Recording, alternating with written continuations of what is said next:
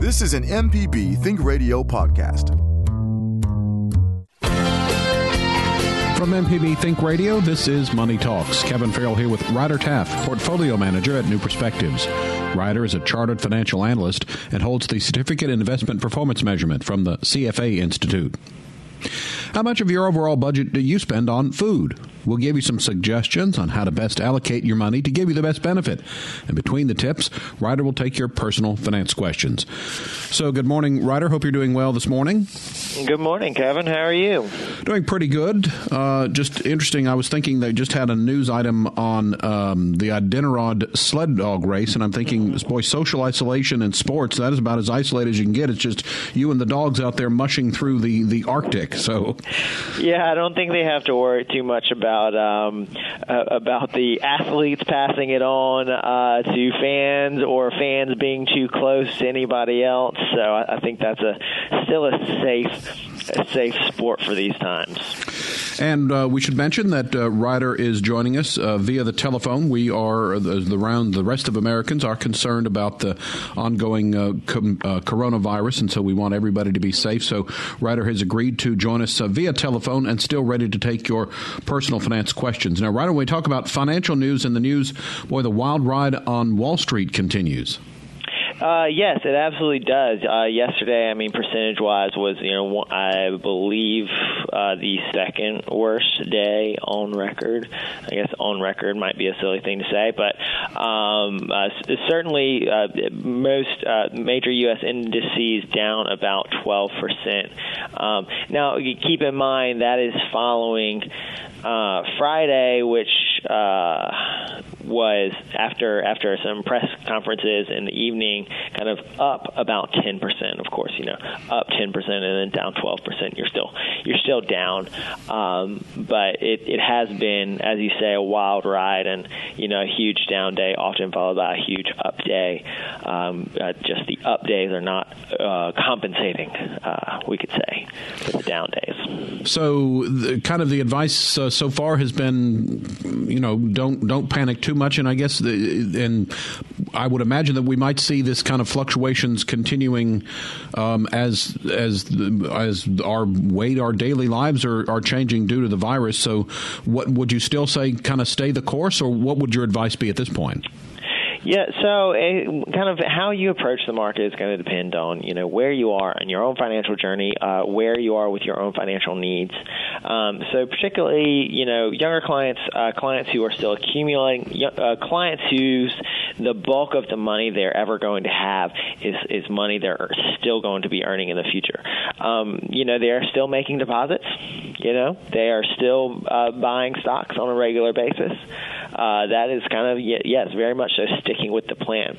I do think even with those uh, folks, we do have a little bit of caution, particularly for anybody who is self-employed or employed in a particularly economically sensitive uh, field. A, a, lot of service workers, a lot of um, you know, restaurants, bars, places that depend on the public being out and being there, um, it's going to be tricky for them. So, you know, whenever we see, okay, well, your income might decline a little bit over the next, you know, few months to a year, um, then we want to be careful with making sure that they do have enough in the bank uh, to last them. Should they lose their job? Should they just simply not have enough income? So that's that's uh, that's one thing uh, for folks who are living out of their accounts, like we've discussed before on this show, um, you know, we would never have someone exposed to uh, so much stock market risk if they were living out of their accounts. Um, you know, money that you're going to need next month or even next year, we're pretty much keeping that in cash or something very similar to cash. Um, you know, short-term U.S. Treasury, short-term uh, high-quality corporate bonds, things like that. Um, and then, of course, for the midterm, medium term, I don't want to say midterm when we're in an election year. Um, you know, for the medium term, you know, a couple years out, uh, we're still going to have that money in bonds. Um, you know, it, it's it's important that because it's and, and it's always been important that your portfolio is aligned with your financial needs. And so, if you were living out of a portfolio, but it was actually all invested aggressively in stocks. Look, we invest in stocks for for long-term returns. We don't invest in stocks because we think they're going to do well, you know, by the end of the month. Um, it's you know, it's highly likely, you know, in any given year that you've got multiple negative months. Um, I know we've been spoiled quite a lot from the last um, 10, 11 years. Um, but this is a good reminder that while we invest in stocks because they go up over the long term, and we expect them to go up over the long term, uh, stocks can also go down. So that's that's the reminder right now. Uh, one interesting uh, comment I think I heard on Marketplace the other night, and that is, you know, when there's these huge sell-offs of stocks, there are also people buying them. Right. I mean, there has to be somebody else on the other side of the trade, right? Um, and I want to address something that you know has come up quite a lot recently, especially when you have these huge down uh, opens uh, when the when the when the stock market opens and it's down, you know, five uh, or seven, you know, as as we did and hit the circuit breaker last week twice uh, percent. Um, so uh, there's a couple of reasons. Typically, that is because there's just immense pressure coming from folks selling, and so to balance the, the other side of the book, you know, you think of this, you know, think of the stock market as just like an open marketplace. If there are a ton of people trying to sell stuff, you've you've got to balance the price that they're selling at with what the buyers are willing to pay. And the lower that price goes, the more buyers you're going to have willing to come in and buy. So that's why the price can jump down, and likewise how it can jump up as well. Um, and and so there's a lot of discussion about where are these trades coming from? Where are these trades coming from?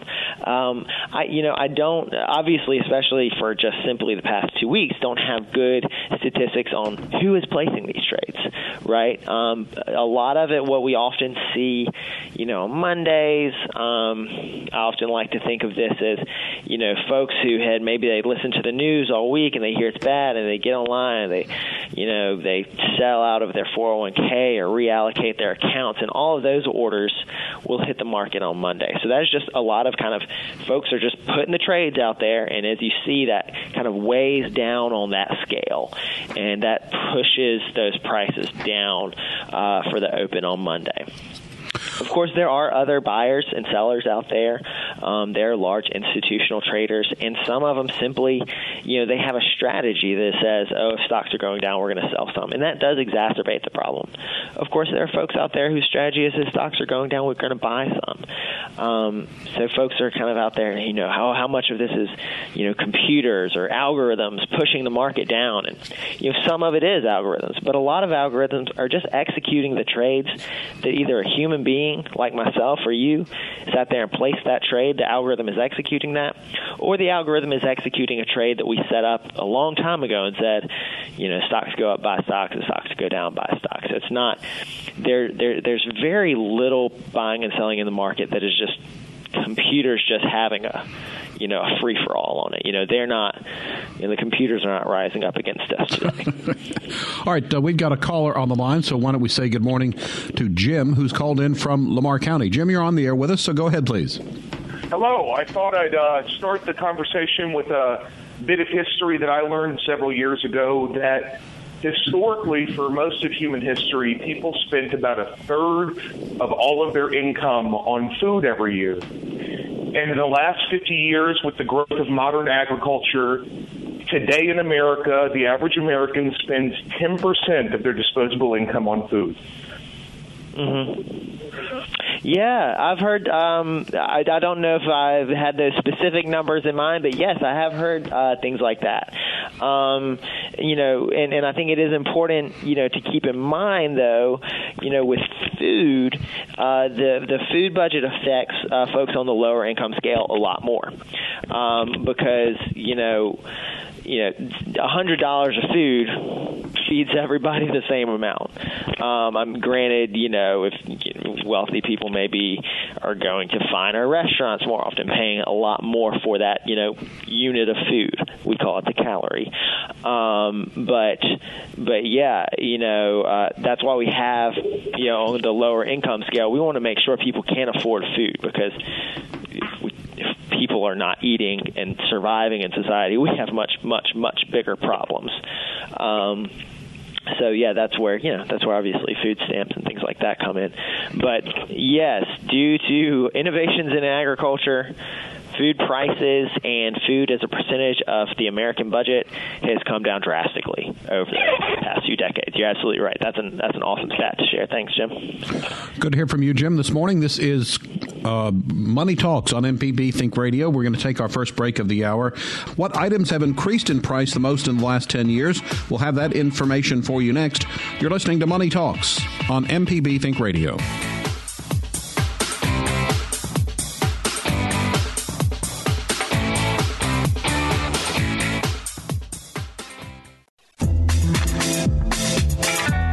Information presented on Money Talks is meant to provide general information about the topics discussed and is not necessarily the opinion of Mississippi Public Broadcasting.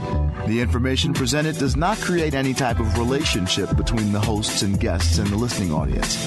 Please consult a financial advisor or any other qualified professional for guidance about your personal finance questions.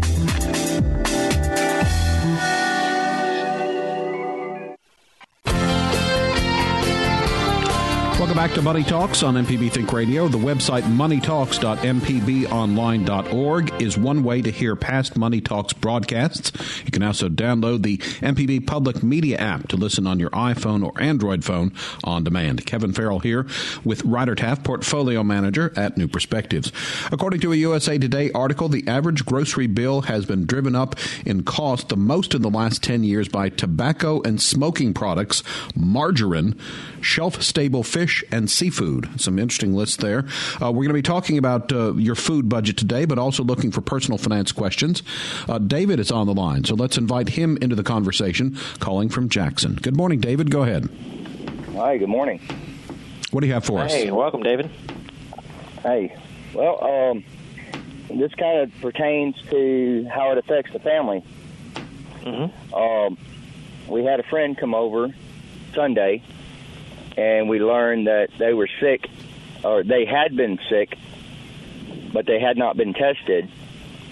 But having been a nurse for three decades, she said that this was not the flu, but it was evil. And she had tr- recently traveled to Texas and then back to Vicksburg, and she she works in Jackson. Her daughter had been sick as well with this same thing. I don't know. I mean, I, I can't say it's coronavirus, but because they weren't tested, and then um, they'd been well for a couple of weeks, but then she had a fever Friday, but we didn't know about it until she was over here Sunday. Mm. And today, uh, I learned about it yesterday afternoon talking to my wife, and I told my employer about it, and just said, "Look, dispatch me by phone. Just keep me away from people." And they said, "No, you just go home. Mm. Just go home for a few days." And I had to tell my wife, and she is freaking out. Uh, we don't. We're, we're fortunate enough not to be living paycheck to paycheck, but I guess if you put two or three paychecks in there, you know, we're you know that's going to hurt. Uh, and I thought that would be good for the public to know and employers to know. Uh, just look, think about this. You know how this is affecting everybody, and I'm not trying to be over dramatic or anything like that. I was just trying to be. I can't live that. I can't live with my conscience if I go to work and expose everybody when I think I might have been exposed. I don't know. Right. Uh, David, I think you're you're doing what's been recommended, and that is if you feel sick, that uh, that you are uh, encouraged to stay at home, as you said, so that you don't pass along any possible infection to other people that you encounter uh, both in your workplace and on the way uh, to and from work. Ryder, I guess the the thought here too is uh, if people are concerned about you know the paycheck and, and, and how they're going to get through these next couple of months, what sort of advice would you have maybe for folks who have not that don't have a big big um, maybe savings emergency fund saved up that are trying to maybe that do live sort of paycheck to paycheck? Yeah, so um, this is tough, and, and, and David brought up a number of good things. You know, first, obviously, kind of the the medical aspect. You know, this is this is weird. I'm not going to address that too much because I'm not a medical expert, and there are some fantastic medical shows on MPB that can address that a little bit better. But you know, it, it is a weird thing that you can, you know, you can be carrying um, this virus, you know, possibly for days or weeks, and possibly be spreading it without even showing symptoms. And particularly, what you know, we've heard, you know, again not a medical expert, uh, but you know, it possibly, especially younger folks um, in the you know kind of 20 to 40 range, uh, who are uh, able to have the virus, never never really show symptoms, um, but still possibly be passing it on. So the important thing is, and what David is doing is he is staying home, not necessarily for his own health. Um, I mean, they, David, I don't know if you're still on the line, but you sound like a young, young guy to me. um, not you don't sound like you're over 85 or over 65, which is one of the super high risk. Um, uh, kind of age brackets. Um, you, you don't necessarily. COPD. Okay, well, you know, so and and so pre-existing, you know, uh, uh I'm not going to get into the medical issues again, but um, but staying home, uh, you know, for a lot of folks is going to be staying home to to protect other people and not interacting with people who are higher risk. Um, you know, for yourself, obviously, you know, if you suspect you may have it or suspect you may have been exposed, you, know, they're staying home to to recover. Um, like you said, you know, a lot of folks can, you know, you know, if you've been diligent, you do have some savings built up. You know, you, you can go a, a paycheck or two without worrying too much. Um, I think if you, you know, there are a lot of people though, um, particularly you know, folks in the service industry, uh, people who you know work in events, people who, like I said before, any sort of industry where your your business, your income depends on uh, seeing people in person, or uh, you know working places where large numbers of people come. You're going to have times when you're there might be a, a stretch of several months, um, you know, where you may have drastically reduced or no income. Um, you know what we've seen in other countries. You know, particularly, I, I think China is a very good example of how. Uh, you know how to really kind of solve this problem. Um, they essentially shut everything down for about three weeks uh, to a month, and um, and they just very rigorously tested and treated people, uh, but most importantly, people stayed home. And in a country of, um, you know, over a billion people, they had, uh, I want to say, 80,000 cases total. They've had 15 in the past few weeks. Um, they are basically recoveries. Something like 90% of people who contracted it have recovered. Uh, so long now as uh, infected foreigners do not go back to China, they're done. They've, they've figured it out. They're done. Um, and so that's what it takes. Uh, but of course, you know, not, you know, if everybody in America stays home for a month, there's a lot of economic activity that's not going to happen. Now, this isn't like a big structural issue. This isn't, you know, this isn't a 2008 where there are huge structural issues and, you know, you know, which spread throughout the economy. This is a, this is a, everyone has to stay home. Some people are going to be sick, and then you're going to leave the house again. After you know whenever whenever this is passed you're going to leave the house again. And you know there's going to be this all the there's going to be pent up demand from people who get who can't afford it. And then the folks who you know did lose jobs did lose paychecks um, you know will hopefully go back to work at that point. Um, as far as anyone who is facing this uh, times of you know a stretch of not having a paycheck, so there's a number of things being discussed. I, I don't know quite the progress on the uh, bills in Congress, but I know that some were. Uh, I, I believe I believe one passed the House uh, last night this morning um, to you know send just straight up send checks to people because you know even if you're staying home, your bills are still going to come. Um, so that's and that's a mechanism we've done before. Uh, if anybody remembers the uh, the tax cuts. Um, around after 9/11, I believe. Um, everyone just got a check uh, and that is something that the U.S. Treasury can do. Uh, and so that's that's there's potential that that we do that. Um, there are for folks who lose a job um, if they have unemployment benefits.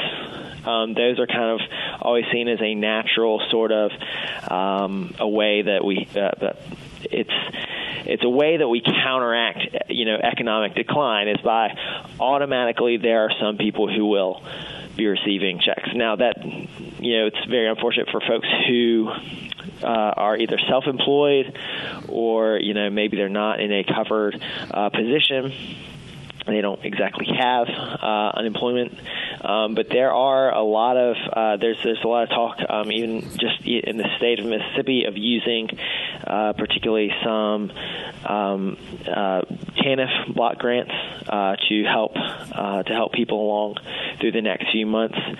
Um, there's going to be, you know, but yeah, it's it's going to be tough for anyone who loses a paycheck. Uh, part of it is uh, buckling down, but part of it is there are a variety of of uh, very small social nets that we have and that we are working on. Uh, when I say we, I mean, of course, the federal government, which I play no part in.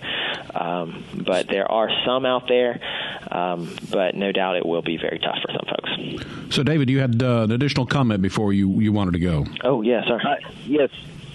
Go ahead.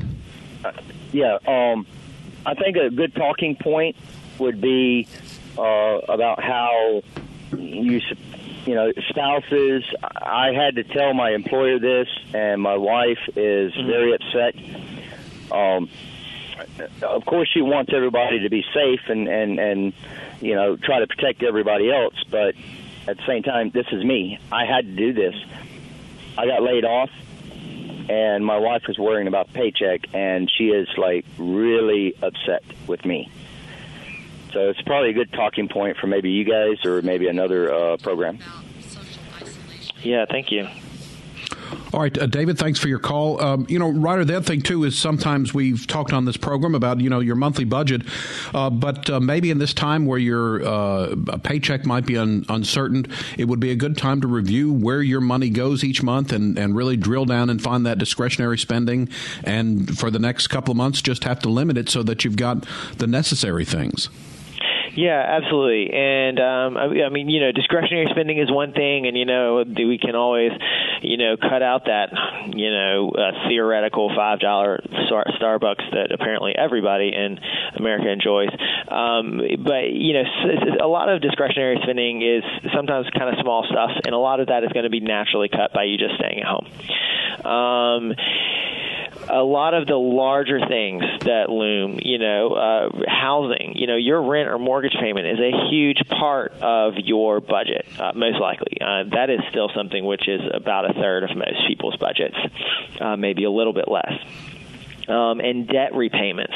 Um, we talk about student loans a lot. One thing, the any student loans held by the U.S. government, they're not going to incur interest right now. I'm not exactly sure how that's going to work, if that's ever going to come back or what, or how long that's going to last.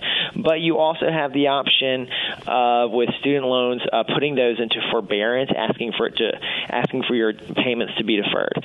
Now, um, you know, under, under normal times, those still accrue interest, but right now they are not accruing accruing interest if you have federal student loans. Um, and so that's, you know, if you do have any student loans at all and you are concerned about, you know, your budgeting, your spending, you know, go ahead and ask for forbearance. Um, that's, I mean, you, worst comes to worst is they say no, but I, I think there's going to be a lot of forbearance offered uh, over the next few months. And uh, for folks who, you know, maybe their student loan is a big part of their budget, um, even maybe they were paying aggressively on it, um, that's going to be a big relief. Anything that you were paying aggressively on, maybe you have credit card debt that you're paying aggressively on. Um, cutting that back a little bit. Uh, again, I always advocate with credit card debt, uh, negotiating with your credit card um, company, uh, see if you can get reduced interest rates. Um, see if you know so long as you put it on kind of a fixed monthly payment see if you can get some something out of them that way uh, but reducing those payments can help your budget as well um, mortgages and rent those are huge parts of your budget uh, that's very tough I don't know of any specific relief uh, that there is for those. You know, if you have a very understanding landlord, um, you know from you know kind of an individual. You know, obviously they still got mortgage and expenses to pay, but uh, perhaps you know any of these things, you know, negotiating with them, seeing if you can work something out. Um, so those are ways, you know, those are places where you can kind of cut back. Obviously, targeting your biggest expenses first. Um, but especially if this is, you know, again, like I like I said before, this is a thing where it'll be reduced economic activity for uh, a little while. You know, we're talking months.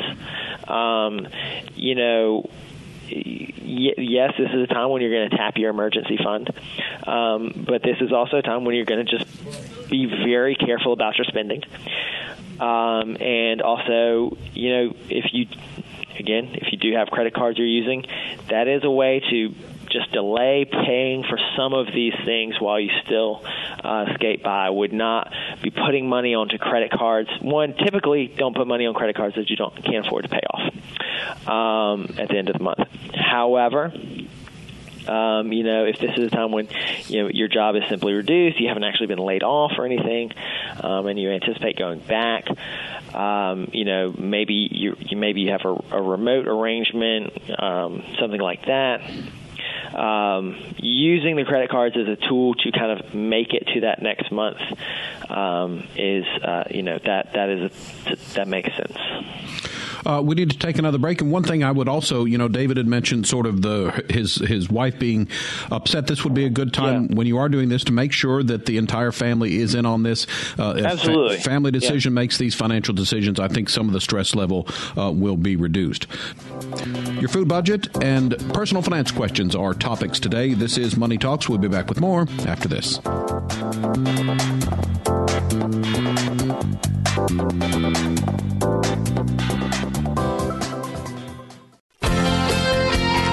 Money Talks is MPB's Think Radio's personal finance broadcast. Kevin Farrell here with Ryder Taff, portfolio manager at New Perspectives. Ryder is a chartered financial analyst and holds the certificate in investment performance measurement from the CFA Institute. So, as we talk about kind of different ways if you're trying to avoid the grocery store, there are some options to still have uh, get your groceries. Uh, there's now curbside pickup, uh, delivery, and even shipping. Uh, Ryder, do you have any experience with any of these newer methods of, of getting your groceries? yes, and I mean it's kind of kind of funny you say newer methods. I always like hearing uh, folks with stories about how you know they used to just call the grocery store up and say what they needed, and you know they'd either pick it up or the or the grocer would come deliver it to them. Um, you know, back in the the olden days, uh, as they say. Um, but no, I have used um, particularly the curbside pickup. I've used that a lot um, with some success um, these are you know these are pretty good. Of course, you are trusting somebody as. Um, as your grandparents might say, I just don't trust anybody else to pick out the right squash and tomatoes. um, so, you know, be careful with those sort of things. And I know there are ways you can say what substitutes, you know, you will accept, you know, just switching to a different brand of things um, versus, you know, substituting an entirely different product. Uh, for folks in Mississippi, kind of a couple of options. I know uh, uh, Walmart um, is uh, they'll have free pickup at the store with a thirty dollar minimum order. Uh, you can have your groceries delivered for twelve ninety five per month or ninety eight dollars a year. Uh, some items will be delivered to you next day or in two days. If you order certain items that total thirty five dollars, delivery is free, and if you don't meet that total, there's about a six dollar fee. So certainly Walmart, kind of known for their their shopping areas and all a lot of variety of things there. Uh, so that's uh, one option. Kroger, uh, that's the central Mississippi area's, I think, probably dominant uh, grocery chain. Uh, their first three curbside pickups are free. Then it's a $4.95 charge. delivery within hours has a $10 charge and a shipping, free shipping that takes one to three days on bulk items when your total's over $35. I guess, Ryder, one thing to keep in mind is you might want to maybe revamp the way you do your shopping because, you know, I think if you're going for two or three items and it's a little bit of a charge each time, mm-hmm. that's going to add up. So maybe kind of think about you know uh, longer between visits and getting more stuff when you when you get the stuff delivered on on the curbside. Yeah, absolutely. And focusing on things, it, this goes in general right now, but also for shipping and, and, and pickup and delivery, whatnot. Um, focusing on things that are going to be shelf stable. You know, don't get a bunch of things uh, that are going to spoil.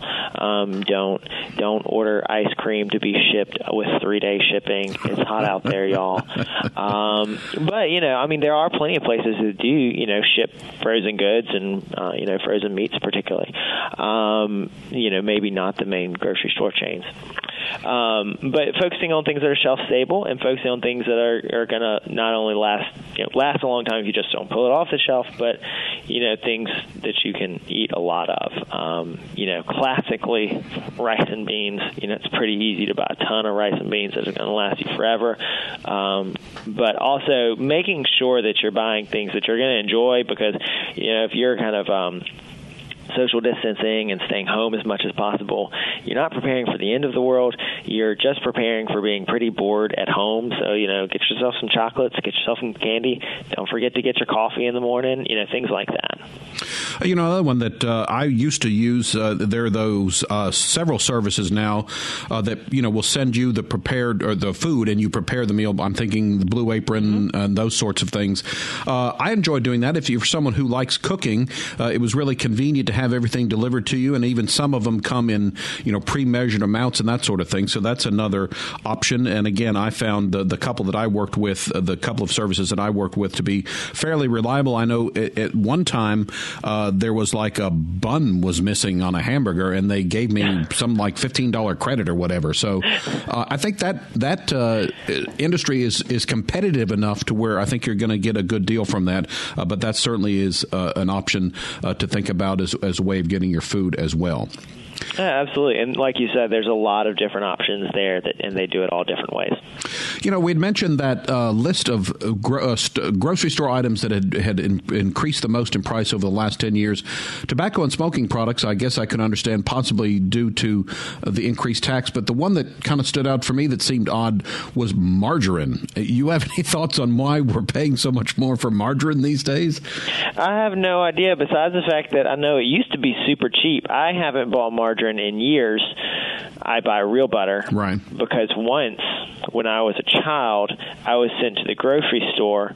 I wasn't like sent to drive to the grocery store. We were outside of the grocery store. I was sent inside to the grocery store to buy butter. And I bought margarine because I didn't know the difference. And I was like, well, it's cheaper. And I was told in no uncertain terms that I should not purchase that again because it was not butter as I was asked for. So I learned my lesson. Um, so I, I, yeah, I haven't been following the margarine prices lately, but that is odd because it is just um, you know like vegetable oil, pretty much. Right. So, and then uh, someone could chime in with an answer there. That'd be great. Shelf stable fish and seafood. I guess that, that can kind of make sense. I, guess that's canned kind of, fish and seafood, maybe. Yeah, uh, that's yeah. Um, some things to buy in bulk because that's the other way that uh, we talk about. Mm-hmm. Maybe when you think about it, and again in the Central Mississippi area, we just got a Costco that opened. Uh, so mm-hmm. bulk buying. What would you say some some tips about uh, buying in bulk would be? Well, you know, classically, you know, dried rice and beans, right? You can buy them in large bags, and they're going to last forever. Um, also, you know, like we just mentioned, you know, shelf-stable fish. You know, if you eat um, tuna, if you, you know, are following a diet that, you know, benefits from uh, eating a lot of fish. There's a lot of canned fish options available. They've always been uh, available, um, and it's probably you know a lot easier way to store it than you know buying fresh or frozen fish.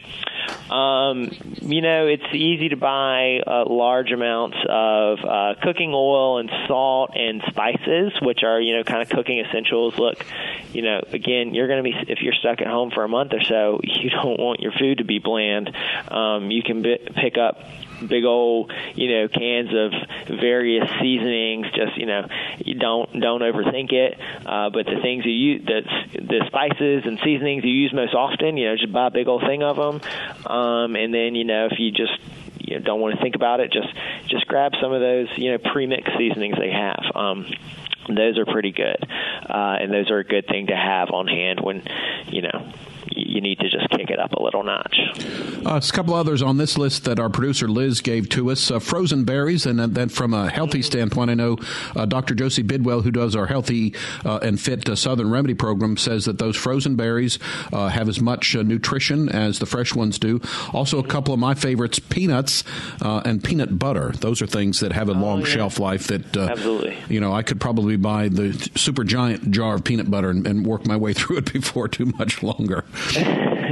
Yeah. Also, uh, you know, uh, fruits and vegetables, and when they're frozen, uh, yeah, they, you know, that advancement has come a long way. I mean, they're just, yeah, like you said, just as nutritious as as the fresh version, except they're, they're going to last a lot longer in your freezer. Make sure you have enough room in your freezer, though. Yeah. Um, yeah. That's that's an important point. Yes, indeed. Make sure your freezer and your pantry you have enough space, and also, you know, I think a lot of us fall victim to this. Is sometimes something looks like it's a, a great bargain, so you buy it, but you want to make sure that it's something that you actually need and can use, and so that you don't end up with, you know, 1,000 rolls of uh, paper towels or whatever, you know, that kind of thing, because you bought them and it was a good sale. I don't sale. think anyone is allowed to buy, uh, you know, 10,000 rolls of paper towel or toilet paper these days. I think those are being rationed because everyone is, is jumping on them a little quickly. Although, one another good note, I did just hear, you know, earlier on the news, they had an interview with, I believe, the head of the Associated Grocery Stores who was saying that, you know, a lot of the products you find in grocery stores are made in America. And I think this is one of the you know res- very resilient things about our economy. You know, we are energy independent, and a lot of our food we grow ourselves. Yes, some comes from kind of Mexico, but a lot of it's just coming from California. Um, and of course, we're in Mississippi. We're a very agricultural state, but you know, we we've seen folks kind of panic about food purchases and doing some stock up purchases. And I mean, I, you know, at the grocery store this past weekend, I saw you know toilet paper and rice, which sold out. Um, but those are all things that you know they're just their own trucks coming to the store. I mean, they just if everyone you know buys ten times the normal amount in one day, yes, the shelves will empty, but the truck is coming in tomorrow, you know, or you know every few days, you know, uh, shipments are coming in, and so that that's still there, um, and so kind of being a little less panicky with uh, food purchases, but just if you do have to go out and shop, obviously, you know, be safe yourself, take take precautions, wash your hands a lot. Right, and shop uh, shop smartly is I think mm-hmm. one of the messages we're trying to get across this morning. All right, Absolutely. time for one more break. When we get back, Daryl's on the line with a question about bond funds. Daryl, we'll get to your question. Our topic is your food budget. We'll be back with more after this. You're listening to Money Talks on MPB Think Radio.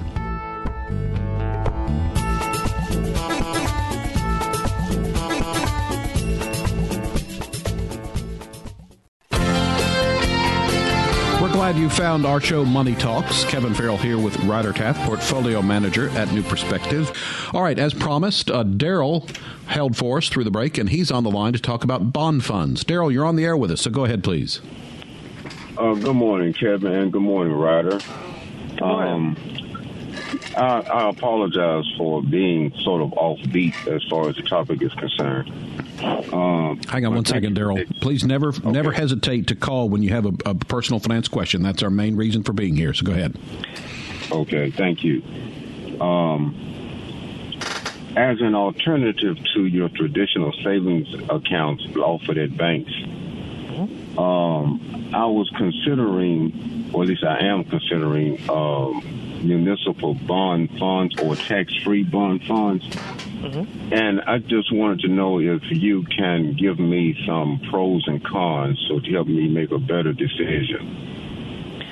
Sure. So uh, a couple of pros and cons. One, uh, I would consider municipal bond funds. So the, the point of municipal bonds is, like you said, they're tax free. That interest is free, uh, is exempt from uh, federal income tax. Uh, that being said, you know, not a lot of you know bonds were pretty low interest rates right now. They're not paying off a ton of income, so it may not make a huge difference. Typically where we see the benefit is someone who is in a much higher tax bracket. You know, if they have a, a, a 35 to 40 percent tax on that interest, then it makes sense to go to a municipal fund Now, um, municipal funds, uh, as the name implies, municipal bonds, as the name implies, are issued by municipalities. You know, cities like Jackson uh, or Hinds County or Mississippi or Madison, Rankin, all you know, they all issue bonds, uh, usually to support longer-term, large investments, longer-term projects. Um, so you are subject to the credit risk of those municipalities. Uh, that being said, most municipalities have the power to raise taxes to pay for these things. Um, so while there are some which are considered riskier or lower credit quality, generally speaking, um, we don't have, you know, historically, uh, we don't have a lot of municipal uh, defaults. Um, obviously, a huge notable exception uh, was Detroit several years ago, um, and um, Birmingham, Alabama, a little closer, closer to home. Um, but the main reason to look at municipal bonds is for that that tax-free income, which you know if you're in a higher tax bracket, yes, it absolutely makes sense. Um, a couple of cautions are there. You know, don't put municipal bonds in an IRA. That doesn't really make sense. Um, that because an IRA is already protecting the tax. Um, and also, with any bond fund, you got to be wary of, you know, what is the uh, interest rate risk because there's two risks: there's credit risk and there's interest rate risk. Credit risk kind of low, especially if you're focused on those higher quality municipal bonds. But the interest rate risk is going to be the same as any other uh, bond funds. So if you have short-term ones, you know, they're not paying a lot of interest, but you know, not a lot of not a lot of fluctuation as interest rates change. Uh, super long-term ones, things 20 to 40 years out, uh, they're going to fluctuate a lot as interest rates change and that does mean they can decline if interest rates rise. And interest rates are at historical lows, so wouldn't be terribly surprised to see them rise over the next few years. Um, intermediate bonds, um, that's just you know not taking a, a, view on the short or the long term, uh, but those are bonds that mature within you know kind of four to ten years uh, is often a range given and they sometimes pay a little higher interest rate, uh, but they still will fluctuate uh, uh, in the interest given interest rate fluctuations. Okay, well, uh, thank you for that. And uh, let me ask you this now: what what bond funds?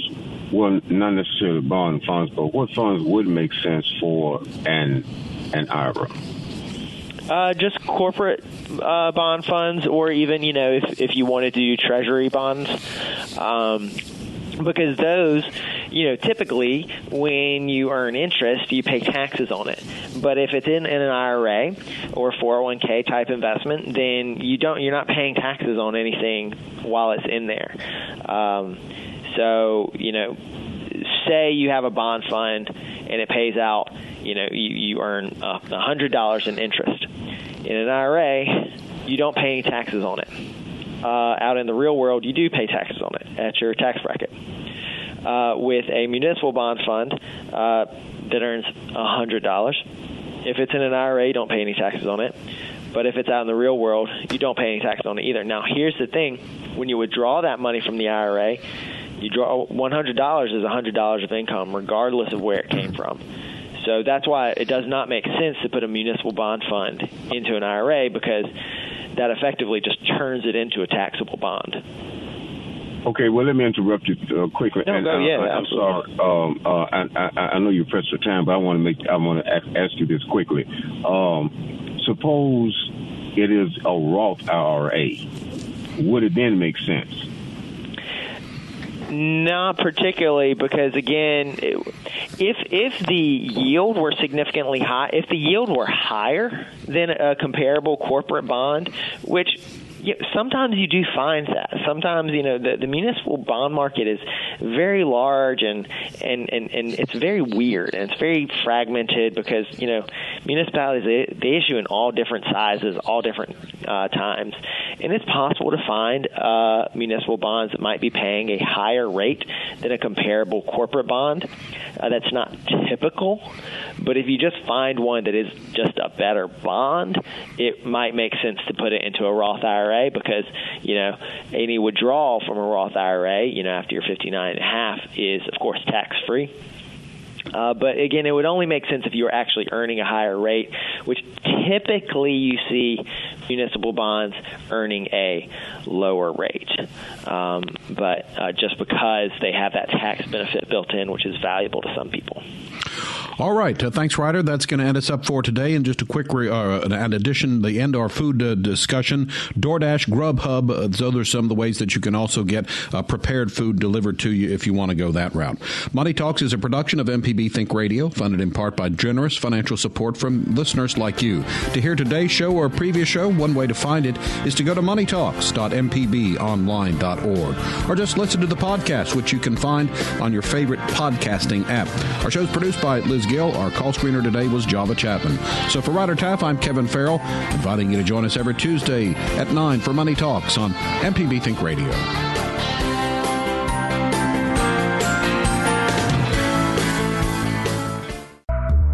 This is an MPB Think Radio podcast.